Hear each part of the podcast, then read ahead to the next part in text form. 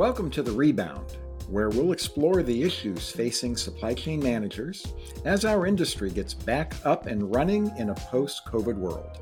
This podcast is hosted by Abe Eshkenazi, CEO of the Association for Supply Chain Management, and Bob Trebilcock, Editorial Director of Supply Chain Management Review. Remember that Abe and Bob welcome your comments. Now to today's episode.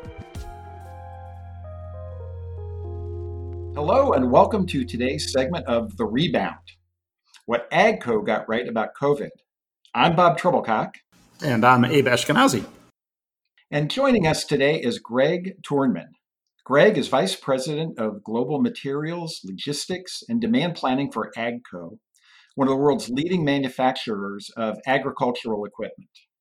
Now, anybody looking for a manufacturer that figured out how to navigate its way through the COVID pandemic need look no further than AGCO. With an early detection system in place to highlight potential supply chain disruptions, AGCO was able to keep production rolling, even with suppliers in hard hit areas in China and Italy. And with that, I'm going to let Abe get us started. Thanks, Bob. Um, Greg, um, Bob gave us a little bit of insight into AGCO. Why don't you give us a little bit more? Tell us about who AGCO is, some of the you know territories and products that you service, and a little bit more so for our listeners. And that's a that's a common question I get at most conferences when I'm speaking, and I always ask the audience, "Who knows about AGCO?" And most people do not, but they know our brands. So I'll give a little bit of a, of a background about AGCO. We were born in 1990. We were grown through acquisition, and along the way, we've acquired 54 companies in the last almost 30 years. In 2019, we had $9 billion in US sales, and we're the third largest agriculture manufacturer on the planet. We are the largest agriculture only producer. We have around 20,000 employees. And why most people in the US or North America may not know about AGCO is 77% of our business is outside the US. So we have five main brands Massey Ferguson, which most people in the US would recognize, Challenger, which is thrown is is uh, sold through the Caterpillar distribution network, Valtra, which is a Scandinavian and Brazilian brand, Fendt, which is what we consider the top of the line tractor in terms of innovation technology in the world, and GSI. GSI is our grain and storage business unit, and with that, you may think of grain silos or protein feeding systems that you'd see out in the countryside. Aggregately, we have 41 manufacturing facilities across the globe and 37 distribution centers supporting our clients across the globe with their aftermarket. Supporting us is about 3,150 direct material suppliers. And we're currently going through our what we call our third leadership transition. And when I say third, our, our, first leadership, the starting founders of our company, Bob Ratliff and company, they, they started the company and focused on top line growth. Um, in came Martin Richenhagen as our second CEO, focused on functional excellence and how is it that we start to drive bottom line margin. We're now entering our third leadership, Eric Hansotia coming in. And with that organizational optimization is at the forefront of what we're trying to do. And each three of these leadership sessions have enabled AGCO to continue to build upon in a sustainable manner of, growing our business. Greg, thanks for that. Uh, I'm going to step in here for a second. Uh, you know, we published in uh, Supply Chain Management Review uh, an article uh, about some of the things you did at AGCO. And before we talk about uh, actual COVID, I know that risk management is something that you folks take pretty seriously, and that one of the things you do, and I think it played a role in uh, your response to COVID, were these weekly supply side calls. Uh, and I guess you've been doing them for about eight years. Can you tell us a little bit about that? Sure. This goes back to about 2012 when we were putting together what we call our global materials management transformation strategy.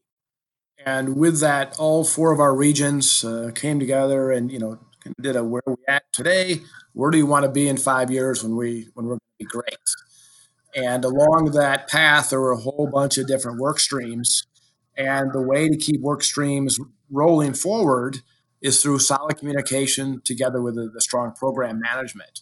One of the the elements that we utilized was these weekly supply calls where all four regions would be sharing status on the work streams that they're leading and driving. Secondly, how their supply and demand streams are looking. And thirdly, where are the potential hot buttons that we need to be on the lookout for. As part of that, risk management was an area that we said we need to expand upon in a, in a pretty aggressive manner. Why? Because within supply chain, time is one of the most critical resources that you can have. And by identifying risk early on, or ideally potential risk before they happen, enables you as a team to work time more effectively than uh, when someone calls you and tells you that, hey, you've got a supplier problem here, something happened two weeks ago. And with that, we've developed together with a partner of ours by the name of Risk Methods, a very aggressive risk management policy and process that maps all of our suppliers, you know, looking at typical financial status, how are they doing, where risks are. But maybe more importantly, it it grabs that social media content that's out there on the web or, or different uh, ways and brings that to us in the form of alerts. That could be, you know, things like, oh, there's a whole bunch of uh, people concerned about something happening in, in Wuhan. A few weeks later, you get so, some more blurbs about it. What we were able to do with that was hear about things happening in China in, uh, let's call it late December, that grew to uh, let's call it a global discussion point in about mid January. And at that point in time, we said, ladies and gentlemen, we think we have a, a challenge here that's going to be quite large, and we need to be taking immediate action. So, our risk management policy and, and practices enabled us to identify this within China in December, and then bring it to the global the global group in uh, mid January, a later, mid the third week of January. Greg, give me a little bit more information. Uh, we get, as supply chain professionals, data almost on a continual basis. How did you discern what was the appropriate data signals that were, you know, driving you to action?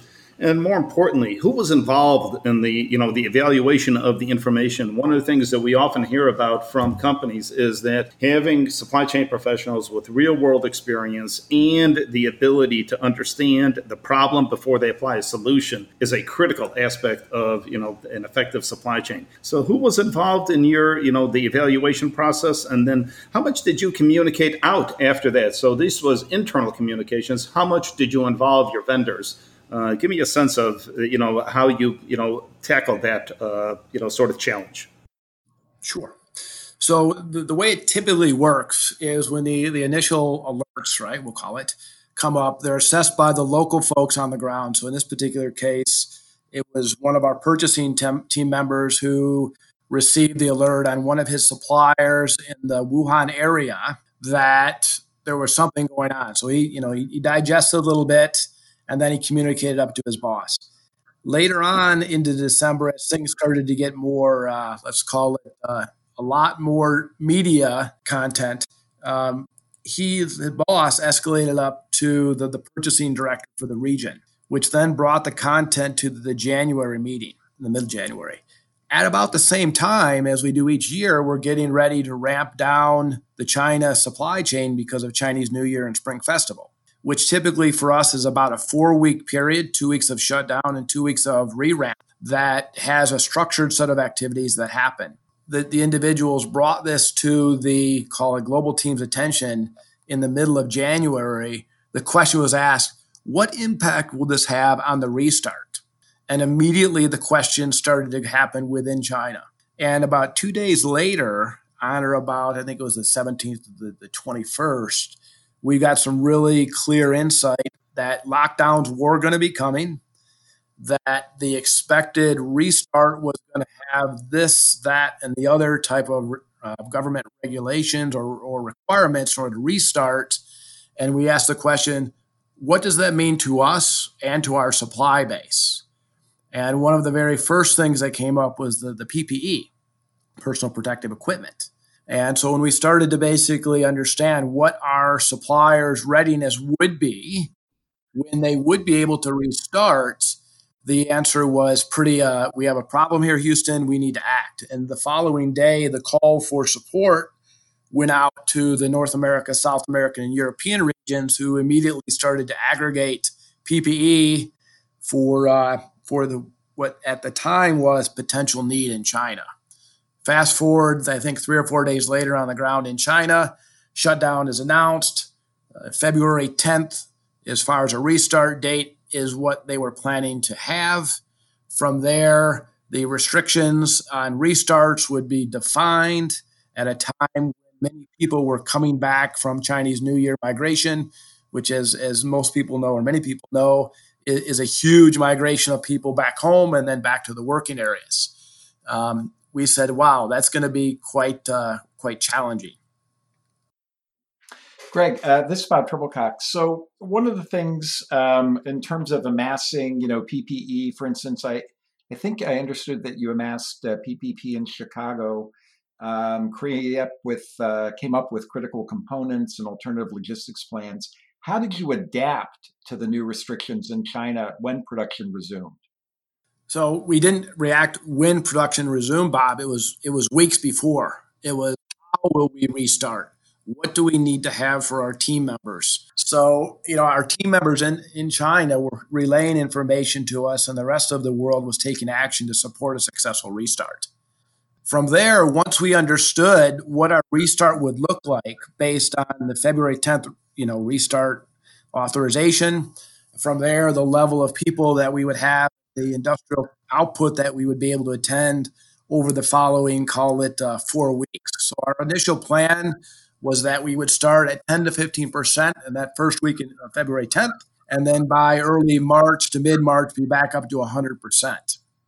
At that point in time, we were able to do supply versus demand simulations and determine where our critical factors were. We immediately started to, you know, change our sourcing splits, where I may buy, tw- you know, 50% in China and 50% in Italy. I shifted it to 100% Italy, and China demand got pulled out or pushed out a few more weeks, right?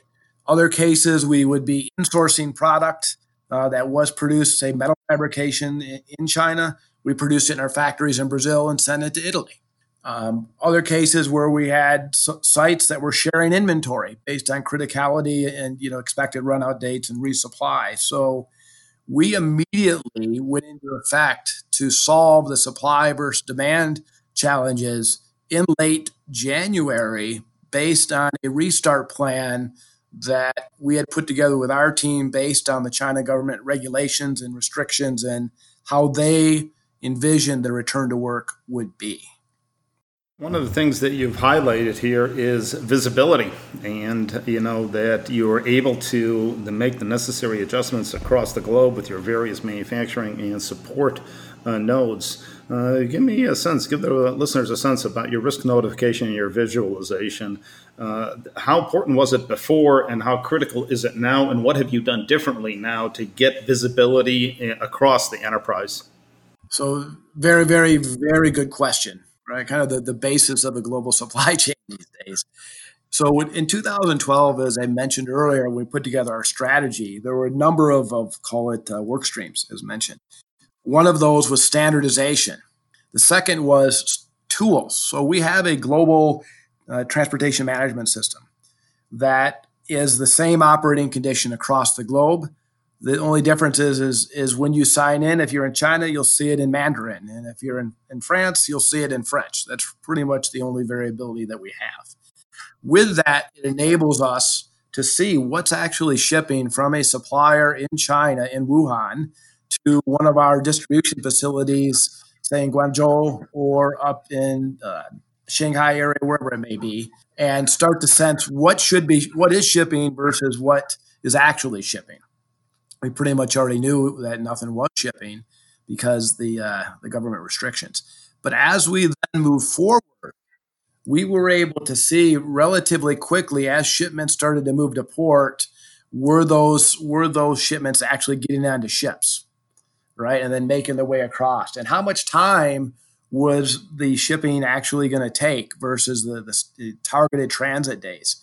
We took decisions to move product by train because we did not see that things were moving fast enough through the, the ports in Shanghai. And as a result, we paid some higher costs, but significantly would have paid in air freight. So the visibility to where the potential challenges would be in terms of transportation that is bringing supply enabled us then to pretty quickly take alternate decisions based on scenario A happening, scenario B happening, scenario C happening, and subsequently save more time because we're not recalculating what do we do next since plan A failed, right? Which really comes down to our playbook and having the backup scenario of if I do have a challenge, how do I mitigate that? Uh, Greg, one of the things that I find um, interesting about the story when you were talking about alternative sources of supply from uh, China, you were moving them to Italy and Brazil, which you know subsequently became two very hard hit areas. Uh, what did you learn from China, and how did you apply those lessons to uh, Italy and Brazil and maybe any other place where you have operations as the pandemic moved globally? So when when we started talking in, in the end of January, and as, as the kind of supply and demand from China itself started to become a little bit more clear, we said, we asked the question, what's next? Where is this going? And at that time, our risk management thing was picking up the social media in Japan and in Korea. So what we did is we took our risk our risk management functionality and overlaid that with case counts per postal code or zip code. It enabled us to see with surgical accuracy the, the case counts relative to where our suppliers were producing.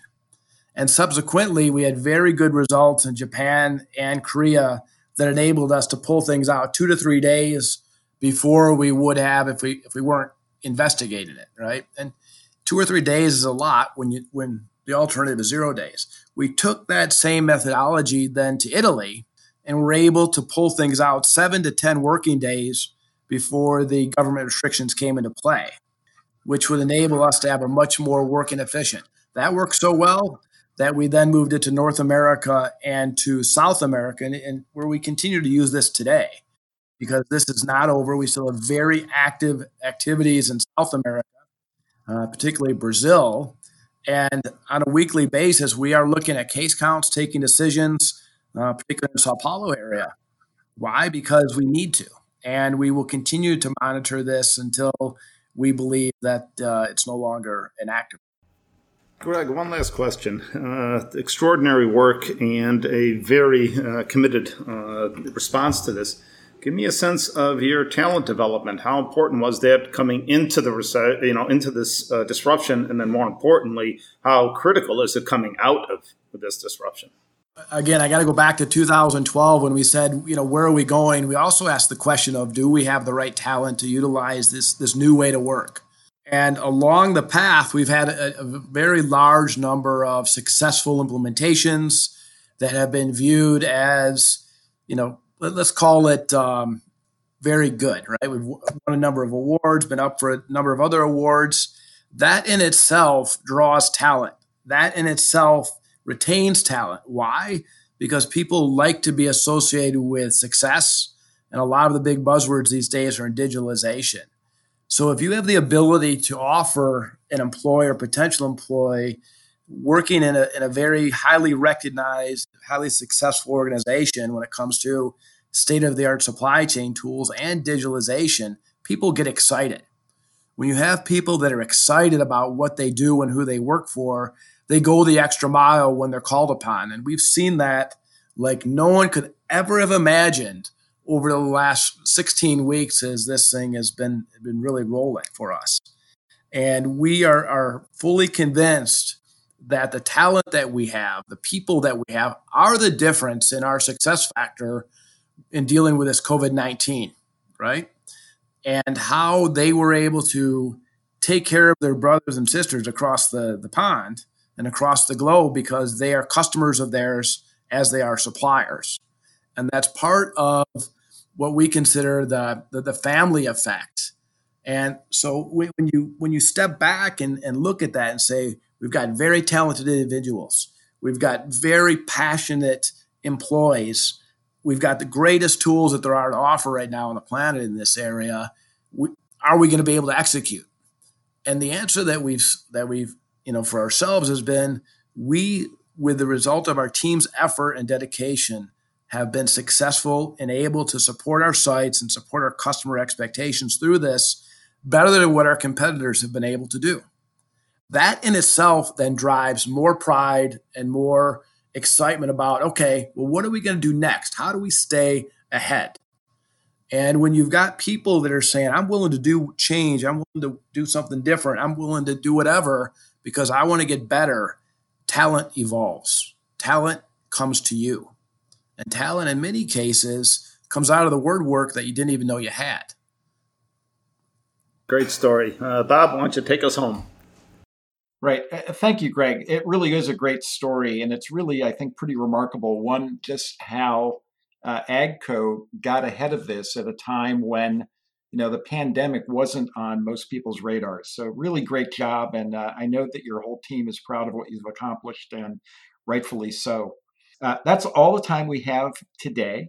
I want to thank everyone for joining, and we hope you'll be back for our next episode What We Learned from the Recession. Now, in that episode, uh, Texas Christian University professor Morgan Swink is going to share the results of his research for ASCM.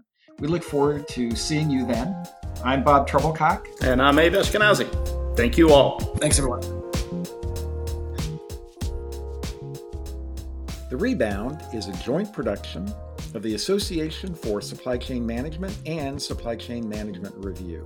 For more information, be sure to visit ascm.org and scmr.com. We hope you'll join us again.